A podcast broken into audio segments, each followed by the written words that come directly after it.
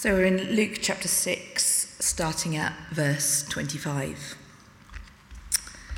Therefore, I tell you, do not worry about your life, what you will eat or drink, or about your body, what you will wear. Is not life more important than food, and the body more important than clothes?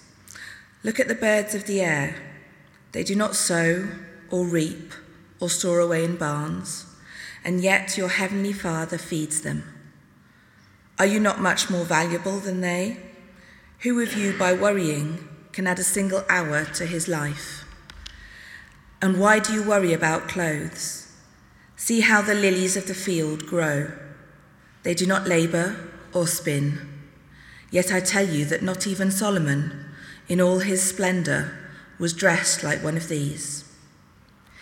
If that is how God clothes the grass of the field, which is here today and tomorrow is thrown into the fire, will he not much more clothe you, O you of little faith? So do not worry, saying, What shall we eat? Or what shall we drink? Or what shall we wear? For the pagans run after all these things, and your heavenly Father knows that you need them. But seek first his kingdom and his righteousness, and all these things will be given to you as well. Therefore, do not worry about tomorrow, for tomorrow will worry about itself. Each day has enough trouble of its own. Brilliant, thank you, Susie. So, we're thinking this morning about worry. I don't know if that's something that affects you, but I thought I'd start um, just with a few statistics about worry this morning. Now, um, so yeah, I was just doing a bit of research, and, and apparently 300,000 people a year leave jobs in this country because of mental health. It's shocking, isn't it? 300,000 people because of mental health. And in any one year, one in four of the British population will experience some sort of mental health problem. And these, can, um, these are often to do with anxiety or depression. Um, and although women are three times more likely to seek treatment and to get treatment, the um, staggering statistic is that men are three times more likely to die as a result of suicide than women. And, you know, we've heard a lot about that in the news recently. Mental health is such a big issue, and people self medicate. Um, statistics say that 34 of the UK, 34% of the UK population use alcohol to, um, to deal with problems of anxiety and worry, so just so that they can cope with life. And nearly half the British population, I don't know if this surprises you, it surprises me, nearly half the British population are more likely to use Google than go to a doctor when they have um, such problems, mental health problems, worry, anxiety, or depression.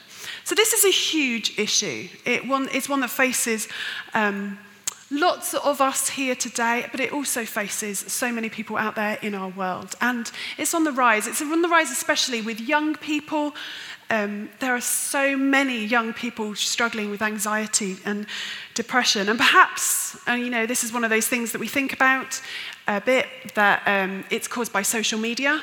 And that may be true. When you have access, you can tap your phone a couple of times and you can see the best bits of hundreds and thousands of people's lives, and you compare them to the average bits of your own life makes you feel a little bit like, well, you come up short, your life's boring, it's not good enough. Um, and then there's other things that are going on in, in young people's lives. They've got to worry about um, not being able to afford certain things, rising cost of education, lack of jobs, concern about Brexit, house prices, Maybe they've been exposed to a kind of parenting themselves that means that it's really, really difficult for them to fail. They don't know how to do that because their parents have kept them so safe all of the time. And all of these things can lead young people today to worry and to be more anxious than ever before. But it's not just young people, is it? Those of us who are older, we worry too, especially in times of transition. We worry uh, maybe when we're moving job um, we worry that there's not enough for us and for our family. There's not enough to go round. We worry about lack of security. Um, we, we worry about our jobs, insecurity there, maybe our pension provision.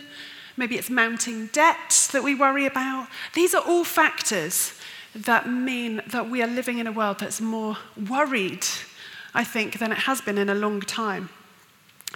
And I think there's also another factor that is causing this kind of epidemic of worry and anxiety is the fact that most, for most people in our society, faith in God is, is not really relevant anymore. It's not a factor. And when you've got nothing and no one else to rely on other than yourself, that's quite, um, that's a big pressure. That's a big pressure to be self sufficient, to be in charge, to handle everything. And it affects how we think about our jobs, our family, our future, our life, our health. And that can even affect actually the way we see church. Because for those of us who are really involved in church life, we can be so busy trying to keep the show on the road and, and get stuff done and to make sure that everything's okay and be self sufficient as people. We forget that we're here to worship God and God is bigger and God is in control and God um, has a plan and it's not actually all down to us. When we lose that perspective that God is bigger, these things can happen. And so I want us today to look at this issue of worry and think about what wisdom we can learn from Jesus in this passage on the Sermon on the Mount and what it might have to offer ourselves, but also what does it have to offer our friends, our family, those who find worry and anxiety overwhelming and are really struggling with it.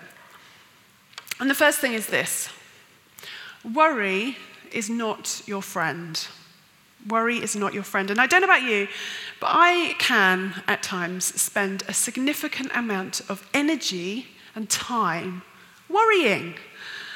And it's the kind of worry that imagines, I don't know if you're like me, you imagine the worst case scenario, the worst possible outcome.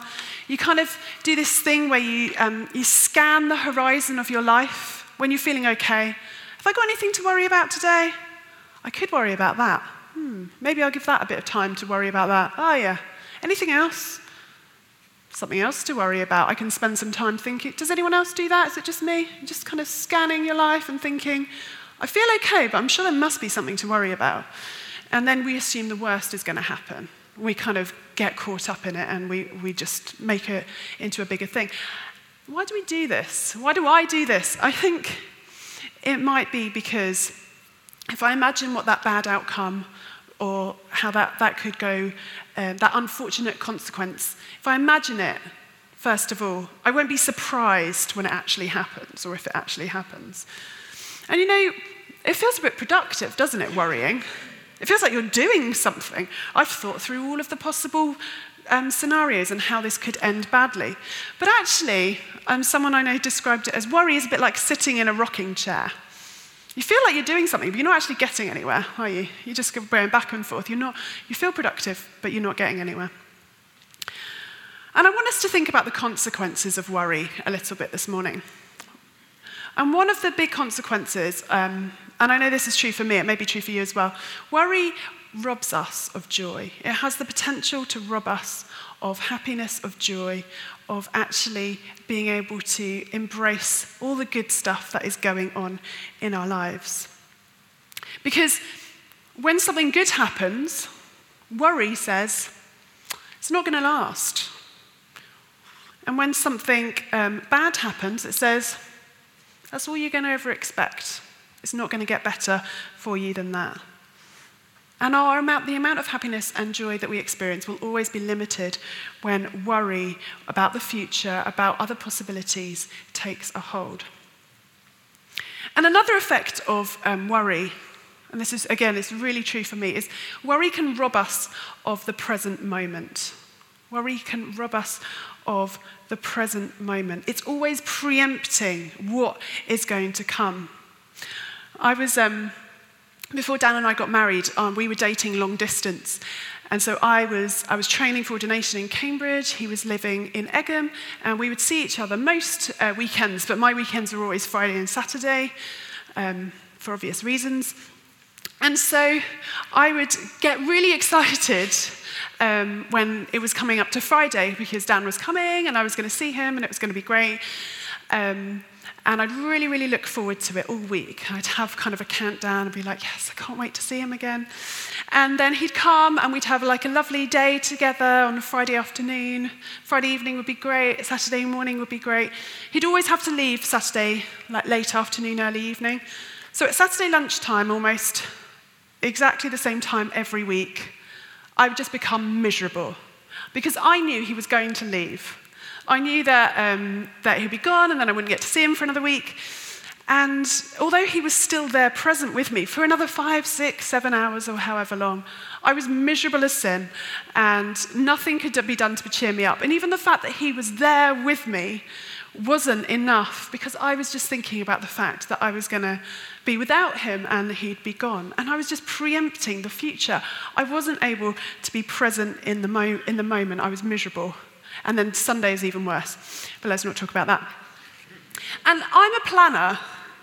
I love to plan. I love to organize. I love to look forward to the future, the next holiday, the next party, the next thing. But the, on the flip side of thinking about the future too much, we can miss the present moment. And we can miss what God is doing here and now. And we can miss the experiences that God longs to give us the beautiful days, those lovely moments with our families, those gentle little reminders that actually life can be good.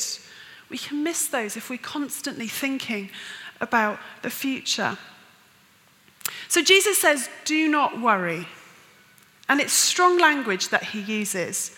He's not beating around the bush, he's direct. He says, Therefore, I do tell you, do not worry. Worry can steal our joy. It can stop us being present. It can stop us living life in all of its fullness. It feels comforting sometimes to worry. But actually, unless we turn that into action, it is not good for us. Now, you might be sitting here this morning thinking, it's all well and good, but my personality type, I just, I'm a worrier. That's, that's who I am, that's how I'm made. I prepare myself for the worst, I think about the future. And that is true. I'm like that. That is true. And we can't remove the bit of our brain that gets us proactively thinking about what would happen if certain scenarios were to um, kind of arise. But we can do something um, to think about what we actually do with that worry. Do we, do we let go of it? Do we say, there's nothing I can do about it? And therefore move on? Do we say, actually, I can do one, two, or three things about it and, th- and do those things and then choose not to worry? But actually, just staying in that cycle of worry that is completely passive and is not actually getting anywhere is not good for us. So we need to transform any worry that we do have to action and I think actually we know that when we're kind of in that trap, in that cycle, it's a downward spiral. We catastrophize. The smallest thing gets worse and worse and worse. It's not good for us. It's not good for our relationships. It's not good for our faith. So we need to first of all remember that worry isn't our friend. Second thing we need to remember, I think, when it comes to worry this is common sense stuff. This isn't, this isn't brain science. I haven't got anything particularly revolutionary, I don't think, this morning. But the second thing we need to remember is God is bigger. When it comes to worry, God is bigger. That's what Jesus reminds us. He reminds us who is it who gives you everything you need? Who is it who feeds you, who clothes you, who provides for all your needs? It is God. Look at the birds, look at the flowers. Come on. God's got this. God is bigger. And I don't know how good you are at letting someone else look after you. Is anyone really good at that? Is anyone terrible at letting someone else look after them?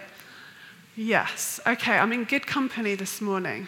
You're very good at looking after other people, but you're like, I'm fine, I don't need any help. I'm, yeah, yeah. We're in a culture, we live in a culture that's not very good at letting other people look after us are we? We don't, we get suspicious of strangers that do nice things, don't we? We're like, what's going on? Have they got an ulterior motive?